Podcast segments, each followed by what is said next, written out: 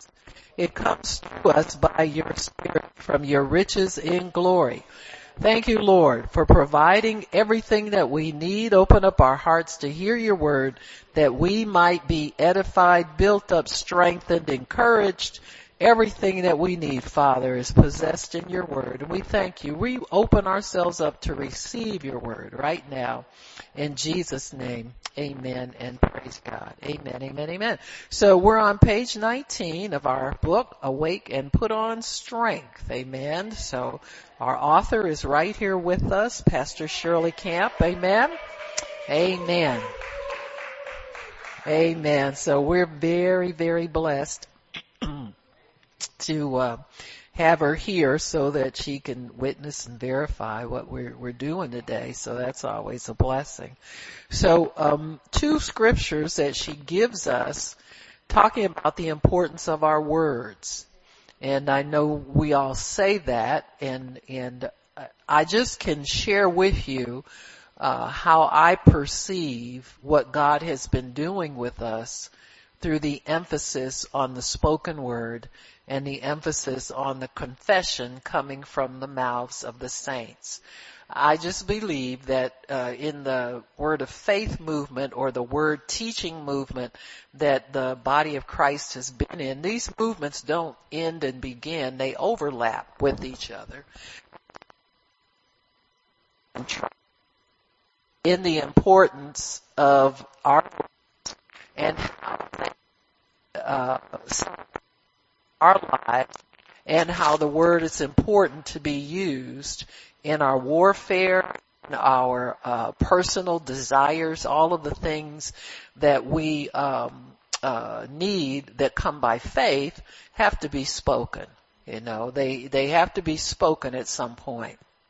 And so I think God has been training us to always speak His word so that when our mouth is trained and our minds are renewed and our hearts are fixed on Him, then He can increase the anointing on our words for better effect. So, amen, amen. The Bible says that if you are, if you pay your vows, you can decree a thing and it'll manifest or it'll happen or you can have it. And so what that means to me, what it means, a paying a vow means keeping your word. Letting your word be a faithful word. I always tell people, don't, don't violate your own vow to yourself. Your words are more important to you than they are to anybody.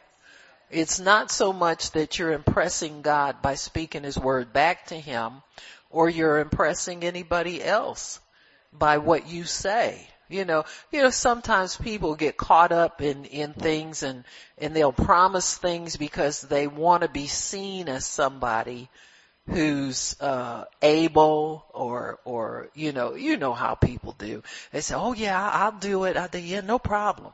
And then they, you know, when you look for it to be done, it's not done.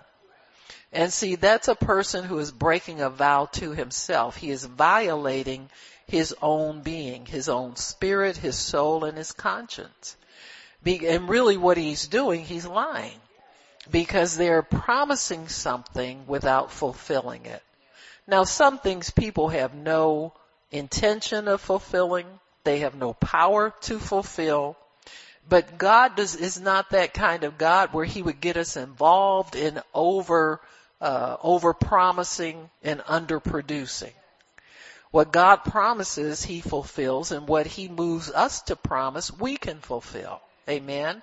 So there's no such thing as I ran out of time or I forgot or oops, sorry. Uh, oh yeah, I forgot. No, that's not true.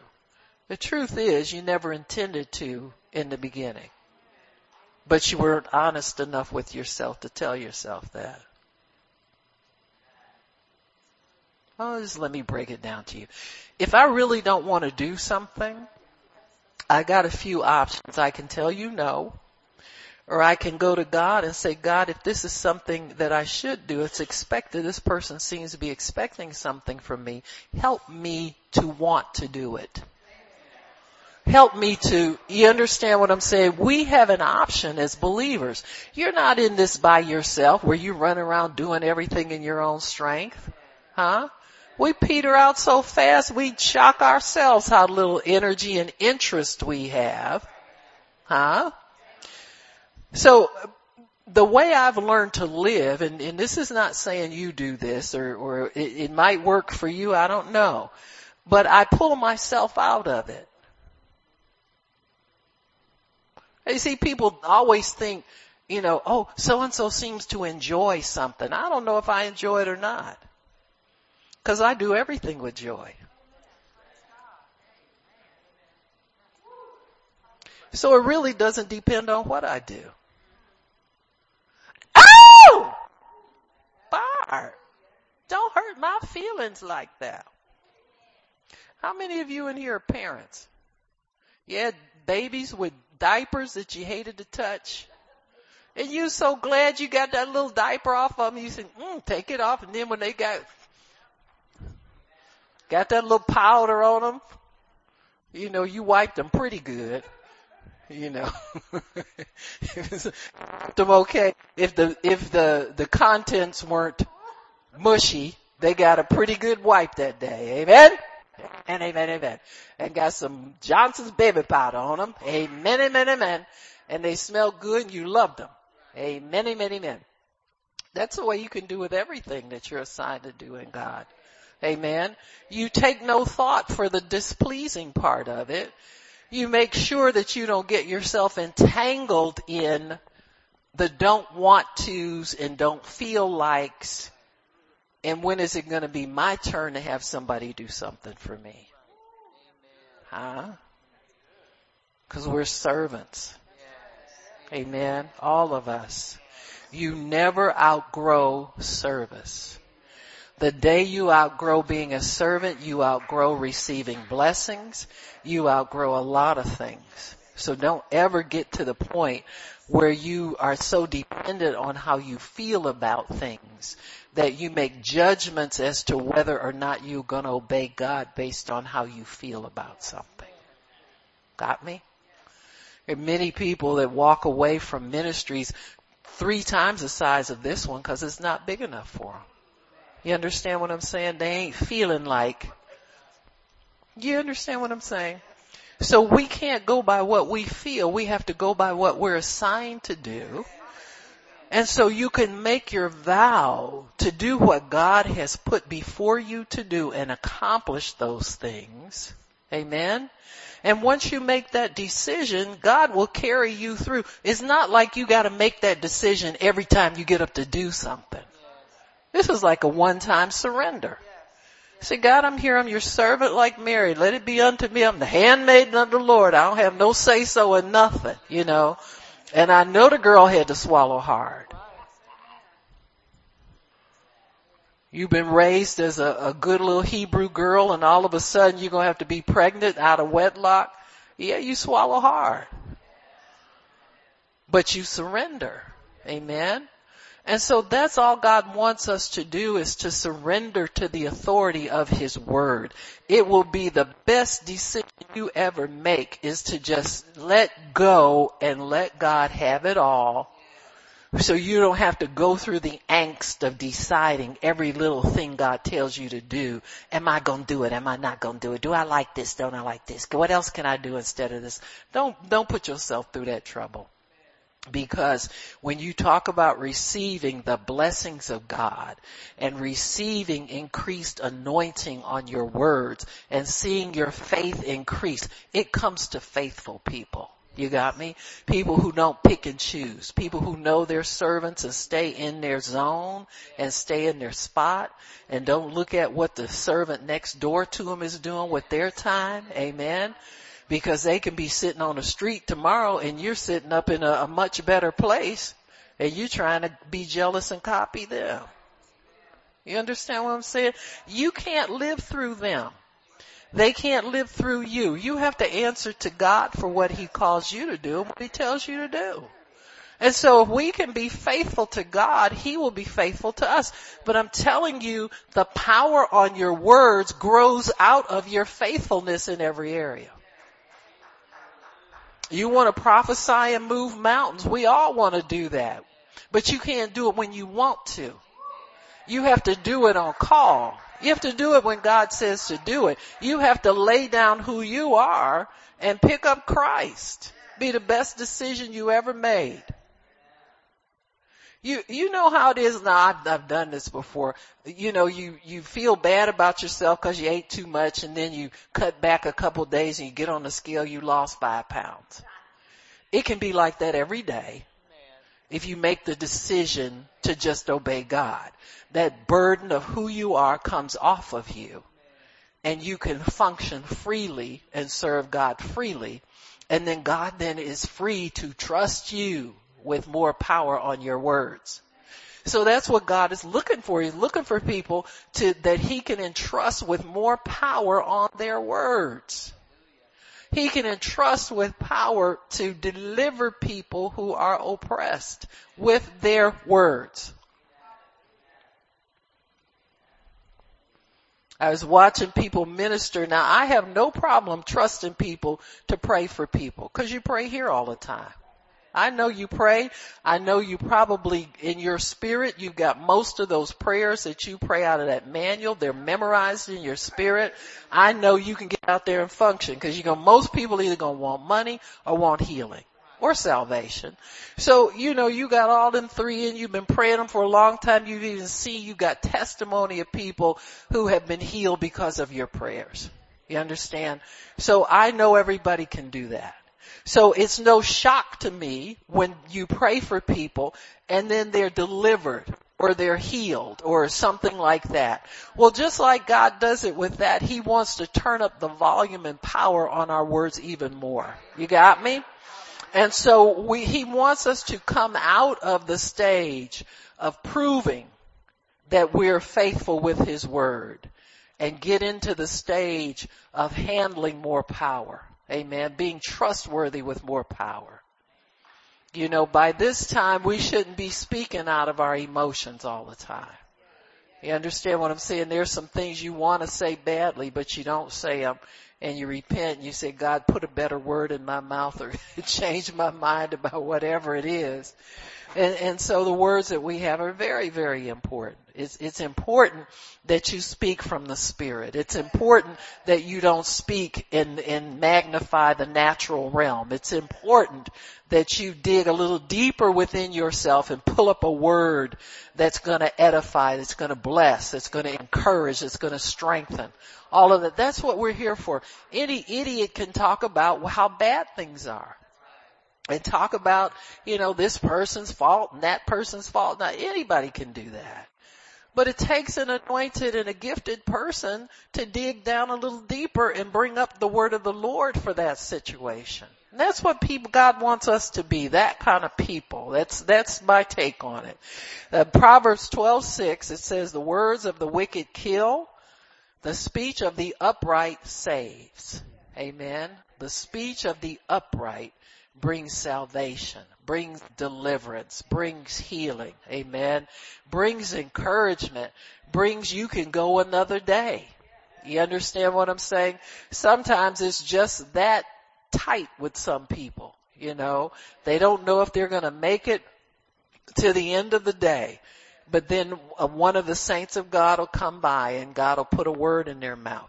But you know what we do a lot of times? We get around people and if they don't look friendly, we turn not interested. Amen. When we are the ones who can change that whole situation and turn it around for God's good. So never, uh, never judge by the appearance of things. Always judge what's in your heart, what God wants to bring forth out of your heart. Let no corrupt word proceed out of your mouth. Amen. Corrupt meaning a word that's going to tear down, a word that's going to bring confusion, a word that's going to provoke, uh, you know, that kind of stuff. You don't want that kind of stuff coming out of your mouth. But what is, is good for necessary edification, that it may impart grace to the hearers. And grace means the, the, the presence of God to encourage them in what they're doing or encourage their way or encourage them and not, not, uh, hinder their life in any way. So our words can change atmospheres. This is happening now and we're going to see it more and more and I totally agree with that. Totally agree. Our words can change atmospheres, attitudes, and hearts. Our words will transform people's thinking. People will be encouraged and not disappointed because of our words. This is our job, so get ready for it. Get ready to prophesy. Now when we say prophesy, most of y'all smart enough to know what we're talking about. We're talking about speaking the word of God by the unction of the Spirit. We're not talking about fortune telling, you know, which is, is really what most of these people are doing. They're not really prophesying to people. Amen. They're fortune telling. And so we, we have to be careful about not always wanting to lean on another voice for what decisions we need to make in the future. Now you can do some of that. Sometimes God will encourage you. He sees you. He knows who you are. He knows where you are. And he will, will send somebody with a word specifically for you to encourage you in what is in your heart that he wants for you. So these things are not foreign to us. You know, people say things like, oh, it's just a confirmation. No, it's not. It's really helping you to perceive what's already in your heart. See, now what we receive is a witness of the Spirit that it's God. It's not a confirmation. Confirmation would have to be something you're aware of already. Consciously aware of. Sometimes people will have a word for you and you think it's confirming something. It's really not. It's reading it. It's bringing it up so you can know what's in there. And because it came from within you, you have a piece of knowing about it and you may not have heard it before in your spirit. You understand? And so that's the difference. True prophecy will do that. Often prophecy will come to you and, and it'll put things together that may have come to you spiritually in bits, pieces, and fragments.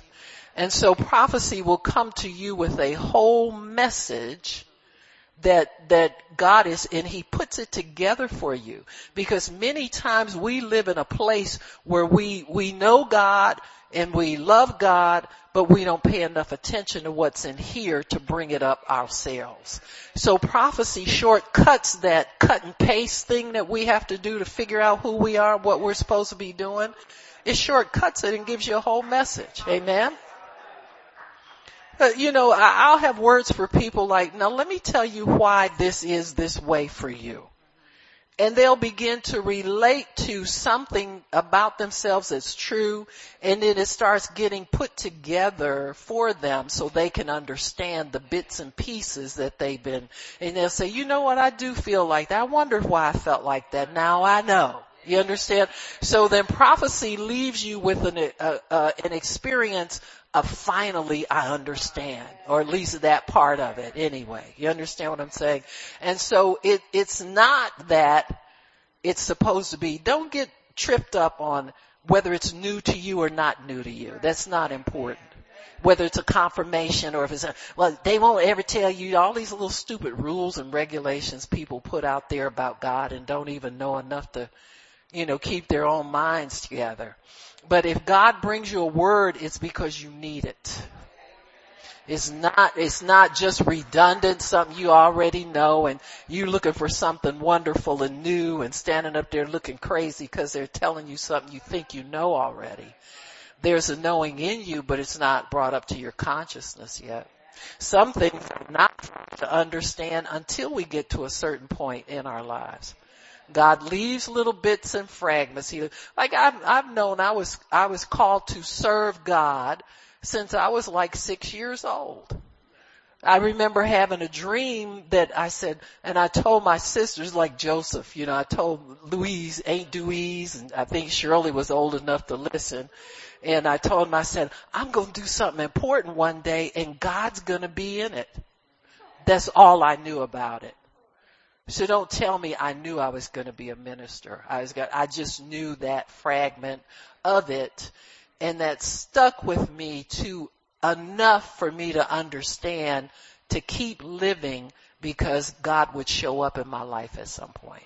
That's, I mean, that's as much as I can tell you. It helped me that much. But it wasn't a full understanding. I didn't know I was called to the ministry until I got saved. And, and a lady that operated in the word of knowledge prophesied to me and she began to explain to me what I had been through in my life and the purpose of it. See, if people can't explain certain things to you, you can get bitter. You can, can think your life is worth nothing or you won't go very far or you wonder what's it, what's it all about? You know what I'm saying. And, and so uh, we have to really, really be careful that we understand the purpose of prophecy and we understand what personal prophecy is versus to prophesy. To prophesy really means to speak the word of the Lord by unction of the Spirit. The gifts of the Spirit will always show up when you prophesy. Word of wisdom, word of knowledge, uh, something that's pertinent to that situation. So you speak by unction of the Spirit. If, if somebody comes up to you and complains that they have to have a test at the doctor's and, and you say to them, well, let's pray because I know God wants you well. God wants to heal you. You don't have to be sick and you don't have to be, you understand what I'm saying? Um, and just, just begin to pray for them. And if there's something more specific, for sure God's going to show up with that word for you and you will prophesy to them.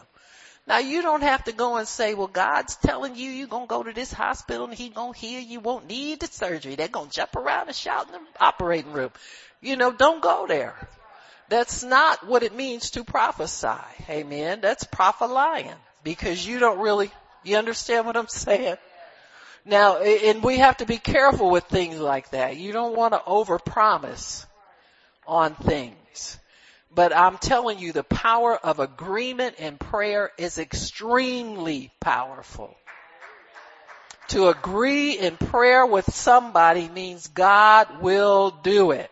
Isn't that what he says? Where two or more of you agree is touching anything that they ask, it'll be done for them by my Father. That's, that's the strongest prayer sometimes you can ever pray. So you don't have to keep looking for a word of knowledge or a prophecy from somebody, for somebody. But when you speak the word of God by unction, that's prophesy.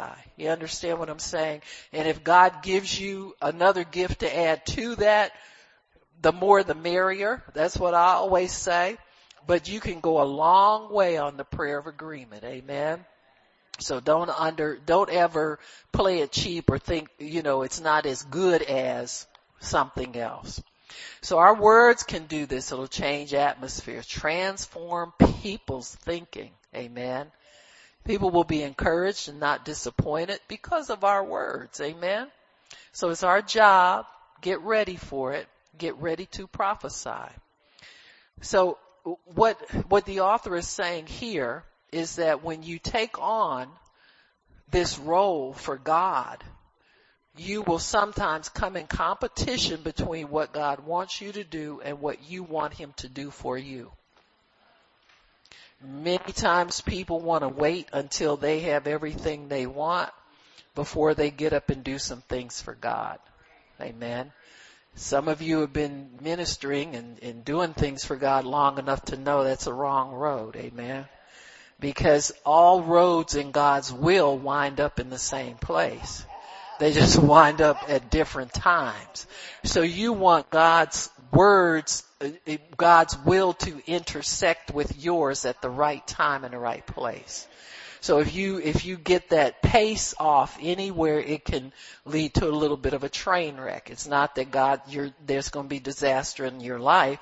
You're going to have some extra strain somewhere that you would not have had to have had you allowed God to put the timing in there exactly right.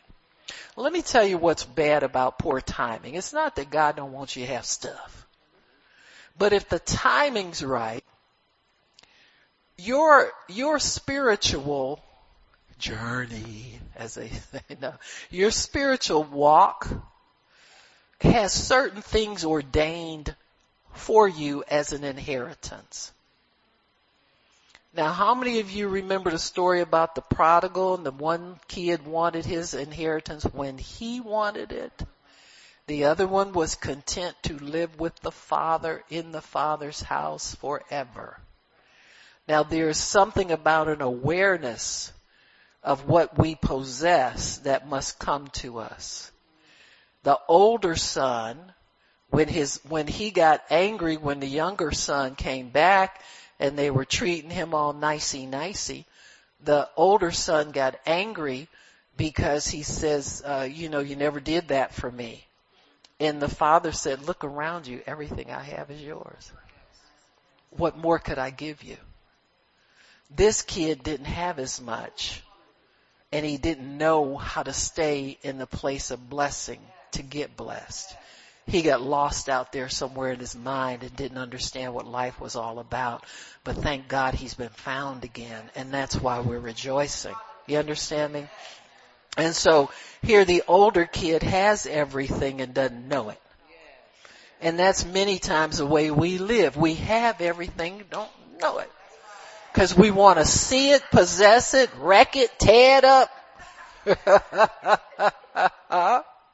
we just want to get our hands on everything real quick. But what that does, it, it puts a stress on our faith. See, that younger kid, his faith was stressed because he didn't know to hold on to what he had. See, at the time it was given to him, it was to last him for a lifetime because that was his inheritance but because it was given not in a form of inheritance as he walked with the Father and gained strength and gained understanding of how to live by faith and how to, when stuff looks like it's leaving you, how to pull back and get it back again and how to, uh, you know, fight the good fight of faith. He didn't have all those skills. See, he left home before those skills, before he acquired those skills. And so that's why God has things put in our life as inheritance and not just dump it all on you at one time. He doesn't want to put your faith under duress to where you're losing your mind trying to hold on to it because you don't have the skills faith wise to be able to possess those things. How do we learn to possess? We learn to possess by possessing small things. If you got small, hold on to it. And when it's time for it to grow, God will breathe more life onto it and make it grow. Until then, it's going to stay right where it is until the unction comes within you for increase for it. And then God continues to pour more into us so that we can speak increase and more increase and more increase and more increase every single time. And that's how your faith grows. It grows by use.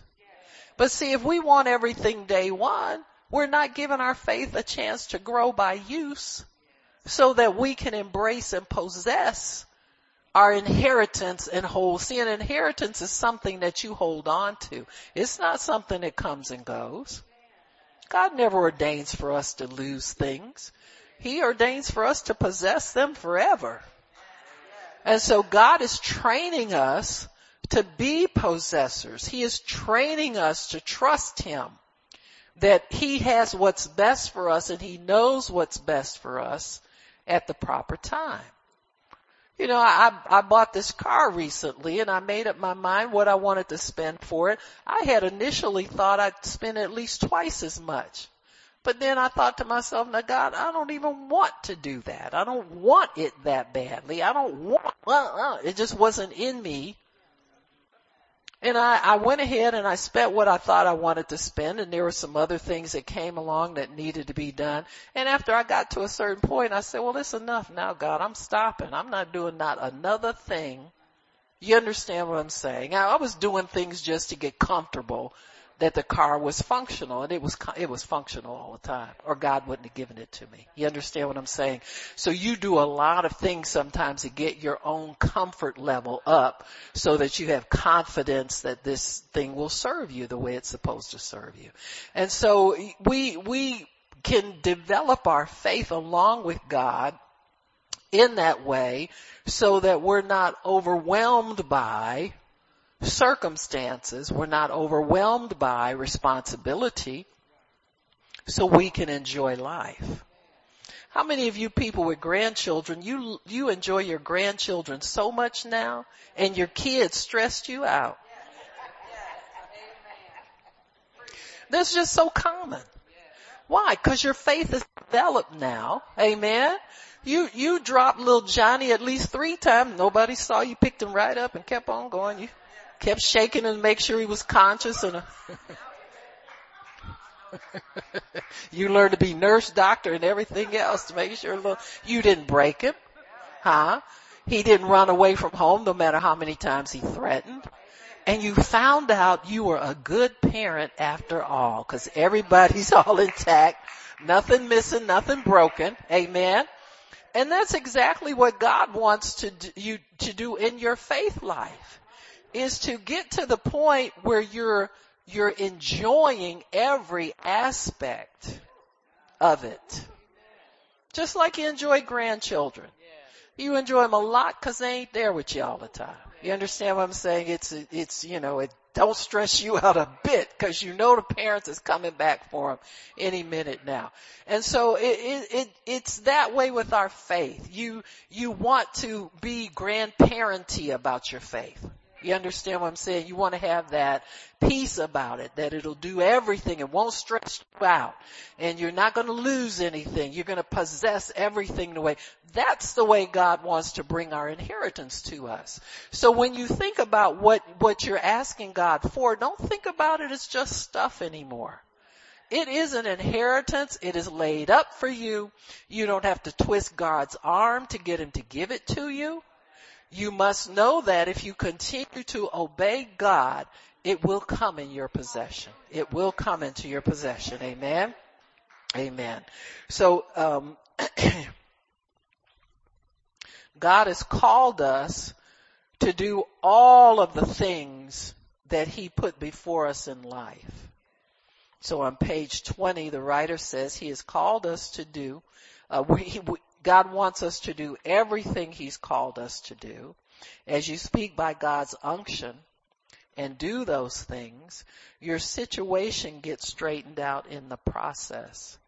So this is essential because this is how you live by faith. You have to really understand what it means to deny yourself, take up your cross, and follow Jesus. Your cross is that thing that you really, really want, but you know God's not got it for you yet, but it's killing you. You can't have it now. That's a cross. You got me? And so when we understand that that is a normal way of living for a Christian and quit feeling sorry for ourselves, quit thinking, accusing God of forgetting about us, not wanting this for us and, you know, we get lackluster and lackadaisical in the way we go about doing our daily whatever. Eh, we're being tested, folks. You're being tested as to how you respond to God. Can you serve Him with joy? Now I've learned how to do that, but I started out serving Him in tears because I thought it was so important for me to, to have this straightened out in my life. And I just wanted this and I just couldn't go another day if this wasn't right and all that kind of stuff, all the angst that we all go through. And then one day it dawned on me that whether I'm upset or whether I'm at peace, this is going to come when it's going to come anyway. You understand? You can't push God into it. I'm thankful that he was teaching me who he was teaching me how to trust him because that's very important. That's more important than getting your stuff. You understand what I'm saying? That you know the love of God, that you know that you can trust God. You, here's finally somebody you have met in your life that loves you and you can trust them and then you want to act all crazy. You understand what I'm saying? And so, I mean, seriously, you think about it, you say, boy, how silly is that? But we all do it. And so God wants us to know that He is a faithful God more than anything. He wants us to know that we can judge Him faithful. Amen. And you won't know that until you let go of everything and just allow Him to bring your inheritance to you as its time, at the ordained time, at the time that He ordains for you because He knows you, He loves you, He has good things in store for you, but He's also developing you in your character. Amen. You've got to come out of selfishness and you've got to come into sonship, daughtership, and into the priesthood. So there's a lot of stuff here for us to do. Amen. He wants us to be people who, who, um, are attentive to the needs of others all the time. Don't just be a witness when we go out together in a group. Amen. It just always, the best witness you can put is, is the fruit of the spirit in your life. Put joy on your face, put a smile, be cordial, be friendly, be all of those things, and that's your best witness. You know, I guarantee you it's your best witness. I, I know there are times I'll talk to people, you know, just in conversation. I don't care who it is, somebody you call to pay a bill or something like that and, and you'll find the favor of God is there for you all the time for, but you've got to put the fruit out there first. You got to sow a fruit seed to get uh, to get the things that you want. I guarantee you, if you call up and you're angry at people and you're mad at them, demanding, you're not gonna get nothing because God don't like that ugly stuff coming out of His kids because you can do better. You know, I, I there's a uh, I had a call yesterday. I wanted to. I had a bunch of bills on my desk and it was I was cooking ribs and I throwing stuff on the desk and greasy hands and all that. And I let them pile up and forgot they, you know, so the fourth of the, fourth of the month, fifth of the month, sixth of the month, by the ninth or tenth, you in trouble. You know, if you got had a stack from the first. And so I noticed that, that one bill, American Express bill I had and, and it was late.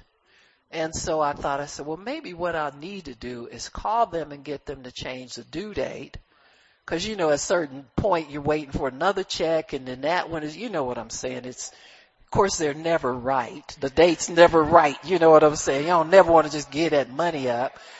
But I said, well, let me see if I can get that worked out, plead my case. And so, um, the, the woman called and she was real friendly. I said, what's your name? She told me, I forgot, of course. I write them down now cause I was, you know, I want to call them by name, but his name goes right in your head because you trying to get to the give me my money back situation. So she was, she said, oh, well, I'm, I told her I missed my payment. Oh, I'm so sorry. Mrs. Williams, I see you've been a member. I said, girl, longer than you've been born. She said, no, not really. I said, almost though, right? And she was laughing. So here, you know, you, you disarm people from wanting to give you a hard time and tell them what they can't do for you and all this kind of stuff. And, and she said, well, did you want to make the payment now? And I said, uh huh. She said, well, why don't we take care of that? So I went ahead and told her, you know, blah, blah, blah. And then I said, girl, you slick as glass. And she said, and she started laughing. I said, y'all know how to get that money. I said, don't get me wrong, you sweet as you can be, girlfriend, but you got that money up front, didn't you? Oh boy, she started laughing. So then it was on. She gave my late feedback. She moved my due date. You understand what I'm saying? It cost me nothing to just treat her like a human being, you know. All the people, all the people that call them all day long with complaints and demands, you want to be the person that treats them like a human being. Amen. So, you know, she gave my money back. I said, ooh, can I say praise the Lord to American Express? She said, you sure can. I said, good. I said, well, praise the Lord. So, you know, and you just keep it moving like that. So if she wasn't a Christian, she let me say praise the Lord anyway, but if she was, it was another believer that she could bless. You got me? So it's all good. You just have to make sure that your days are, and don't go nervous that you're not going to get what you need, cause you will. God will give you what you need. He already had her prepped to give me what I needed, so praise God. So it says here, as you walk with him, you discover that you are set free from the things that used to hold you captive. So you get a deliverance out of serving God. That's your payoff. You always get more.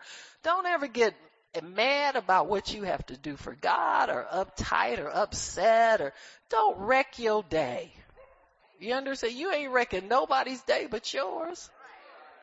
Huh? He says, you'll look back at the chains that used to bind you have fallen off. God delivers you and sets you free as you set captives free. Amen. So that's a two-edged sword of the word. You speak the word in faith on somebody else's behalf. You lay down your life for them. You pick up your cross and you follow the Lord. Deny yourself. God will take care of you. You think you're going through this life serving Him to know he takes care of you. He's not going, what, what kind of God would that be to have you working all day? He said, don't muzzle the ox that treads a corn. Amen. A workman is worthy of his hire. So you get paid for serving God. He says, don't ever wait until you get a healing or get what you need before you move out for God. My best work for God in the marketplace came out of a broken heart at those times I would look back and say, wow, I don't even know where that came from. Amen. It came from the Spirit of God that is on the inside of me. Amen. As long as you're reaching out for God in your brokenness and in your hurt and in your wound, He's putting a deposit on the inside. Amen. That deposit is there to heal you and to be called up to be used by God when He needs it. Amen. That anointing belongs to God. God is more concerned about what's on the inside of you than what's on the outside. Amen. All this for all your selfie a day Facebook friends. Amen. Amen. Warriors have to be self-governed and part of that entails protecting what's on the inside. We must be sure that what is on the inside stays pure. Amen. That means you don't get around your raggedy talking friends. When you need to do something for God, you keep around yourself around people who can, can, can speak and keep the atmosphere conducive to what God wants to do. Amen. God is calling a purity to the body of Christ for this dispensation.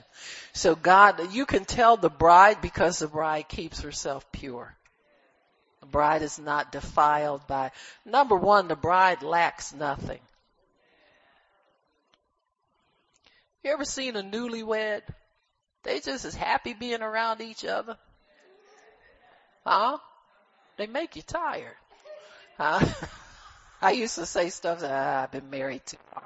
You know what I'm saying? I'm not excited with you. No, but you know what I'm saying.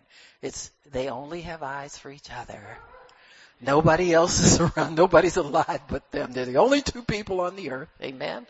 Well, that's the bride. She lacks nothing. Huh?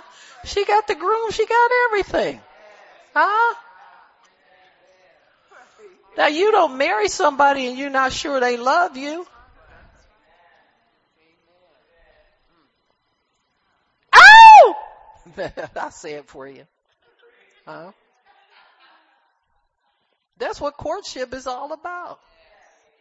Patting that brother down, finding out what he got, turning pockets inside out. If they, if you see lint in the bottom, you just say, well, you know what? I just, I prayed and I just don't feel you're the one. Get thee behind me right now. Huh? You know what I'm saying. You might test the brother out for a little bit and see if he gonna up his game, but don't wait too long. That's all I, that's all I can say. Well, moving on, let me, I digress. All the, just that quickly. Just that quickly, I digress. Huh? God is more concerned about the inside than outside. Always know that. Warriors have to be self-governed and part of that entails protecting what's on the inside. Amen. For our appeal in 1 Thessalonians 2, 3 and 4, for our appeal does not spring from error or impurity or any attempt to deceive. So you can't have you in what you do for God. You have to be a servant. You have to serve what's on the plate. But just as we have been approved by God to be entrusted with the gospel, so we speak, not to please man, but to please God who tests our hearts. The gospel has been entrusted to us and we have to do what we're supposed to do. In other words, God has committed it to us. Nobody else preaches the gospel but the church. You got me? So if you don't do it, God's not finding somebody else to do it. He put you here to do that. So you do it. You're not running stuff. You're just here to do your part. Don't worry about what somebody else is called to do and they don't get out and do this and they don't do that. You just do your part. Amen. So God wants. He has, God has no doubt about entrusting us with the gospel. He believes we'll be faithful with our mandate and what we do and say. We have been given a responsibility, a commission, and a mandate to preach the gospel especially in these end times. And I would say even when it's darker and darker, we gotta preach harder and harder. You gotta reach down and find unique ways to, to reach people. You understand what I'm saying? Uh, you have to be bold and you have to be confident. That comes from God. This, the Spirit is there to help you with everything that you need to do. But you gotta get the ball rolling. You gotta open your mouth first and then God will fill it with His words. You might have to use some of yours first, but pretty soon the Holy Ghost will take over your tongue and begin to speak through you the words of God. he believes that we will be faithful with our mandate and we will, we will do what he calls us to do. The word mandate means an instruction or a directive. So we've already been told what to do. God has given us a directive. A mandate also means to decree, co- to command or charge, also to commission or order an injunction. You know, many churches, if, if they're not full gospel churches, all they can do is, is preach soul winning. Well, how many of you know that if there's no food on the table, you won't win somebody over. You've got to find out what the need is and be willing to pray and meet that need and be assured that God will do it. Amen. So that's why a lot of their soul winning efforts kind of fall flat because, and then people start just pulling people in church and they're not saved. You understand what I'm saying? That, and that never works. It tends to dilute the church. Why don't you know how to get that person saved? Huh? You've been in church 12 years and you don't know how to preach the gospel to them. But that's true in a lot of denominations. Some of them aren't even, don't even preach salvation. The ones that do, if, if they get their people saved. And so most of their efforts are in filling up empty seats, whether those people are saved or not. But what, what the bride wants to do is introduce the world to the one that she loves. Amen. And the one who loves her. And she knows there's room in his heart to love others as well. And so there's no, no shortage on who you can bring in to the kingdom. So we, we offer Jesus his broken body to those that we meet. If you need to be healed, his broken body was broken for you to receive healing. You're oppressed by the devil. His body was broken for your deliverance. And so that's what we do. We, we receive of the Lord what he commits to us and then we offer it to others. Amen. So God wants us to fulfill that mandate. It's an order. We are ordered to preach the gospel. We don't have an excuse. This is serious stuff. It is important to God. It's important to us to know and understand what is expected of us. We do not just sit around and wait for God to change our situation. That is not what life is about. God expects end time warriors to take care of his business and he takes care of ours. So get busy. Amen. Colossians, um, uh, Colossians 4, 5, and 6. Walk in wisdom toward those who are outside, redeeming the time. Let your speech always be with grace seasoned with salt, that you may know how, how to, um, you know how you ought to answer each one. In Habakkuk 2:1, I will stand upon my watch, set myself upon a rampart and watch to see what God will say to me and what I will answer when I am corrected. So God is, is gonna cause us to, He's gonna call us into account for these things. We're going to have to answer to Him for how we spend our time here on earth. Now it doesn't seem real pressing to us now, but, but get closer to the Lord and see if He doesn't give you more to do. It is as simple as opening your mouth and we have been entrusted with stewardship to stay on our watch and make sure things go as God expects them to go. Of course, the devil is always trying to disrupt. He's always trying to debilitate somebody by whispering lies in, in our ears like you can't say that or you can't do that or they don't want to hear what you have to say. When the truth is they do want to hear what you have to say. Amen? Or God wouldn't have you out there saying it. People are starving to hear what we have to say. Psalm 45:1 my heart is overflowing with a good theme. I recite my composition concerning the king. My tongue is the pen of a ready writer. So y'all can run off at the mouth about everything else. Run off at the mouth about God. Amen. Your tongue is the pen of a ready writer. If you let these little setbacks from the devil hold you back, nobody will hear what they need to hear from you. We are living in a dying world. you would be surprised how many people who think they have a relationship with God really don't know Him. People need for us to minister to them and God will always allows us an opportunity to do just that.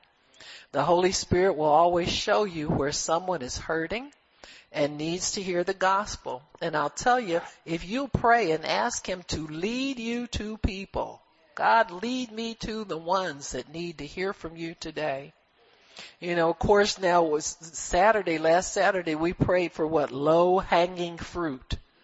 And trust me, it was falling everywhere. You know, when, when you go, when you went out, I doubt you walked past many people that didn't respond to you. Some people called you over to them before you could even ask them if they needed prayer. And so there's always low hanging fruit, folks. You don't have to fight somebody to get them to let you pray for them. Amen. This is not about you. So put the, put the sword away, put the gun back. Amen. So people need us to minister to them. God knows this. So that's why He allows us an opportunity to do it. The Holy Spirit will always show you when someone's hurting and needs to hear the gospel. For example, the, the author writes, when, when I minister to someone, I just listen to them first and I listen for an opening then I come right in with truth. Amen. God will help you. Amen. He will always tell you what you need to say to somebody. Amen. So, and that's a good way to, to always have your word received. You know, people like it when, when, when we pay attention to them and when we understand, it shows that we care.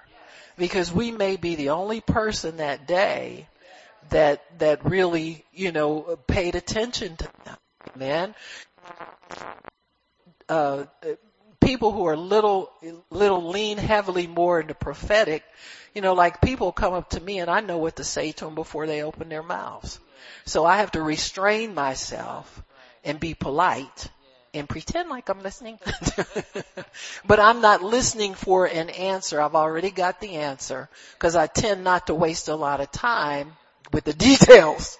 Can you get the details over with so I can just move on in here? You know, and, and, and so you have to gauge yourself. You have to, uh, put yourself under Holy Spirit control so that you're attentive to them. You show that you care, but you can't lose the answer. You have to trust that God already gave you the answer and that's what they, they need to know. Amen. I just pull a little harder for answers. That's really what it is. So the Holy Spirit will show you these things. That's what being on your watch means, folks. It means on your, on your watch does not mean being nosy. It doesn't mean to going to people's Facebook page to see what they're doing. Being on your watch means that you're watching for an opportunity. Amen to preach the gospel and you're, you're, you're just watching spiritually speaking. The things of the spirit are very important to you in carrying out things in a spiritual way. Second Timothy tells, 4 2 tells us to preach the word, be ready in season and out of season, convince, rebuke, exhort with all long suffering and teaching. So the long suffering must come in there. You can't get impatient with people because they don't straighten up right away. You know what I'm saying? You have to, you have to uh, understand that God, God wants them, gives them an opportunity to understand what He's doing, you know, and to agree with Him. Opportunities come in lots of different ways, so we have to stay ready. Being ready means that you can always get in there with the right word at the right time. Proverbs 25:11, the right word at the right time is like a custom-made piece of jewelry. Amen. There are times when we think we're not ready.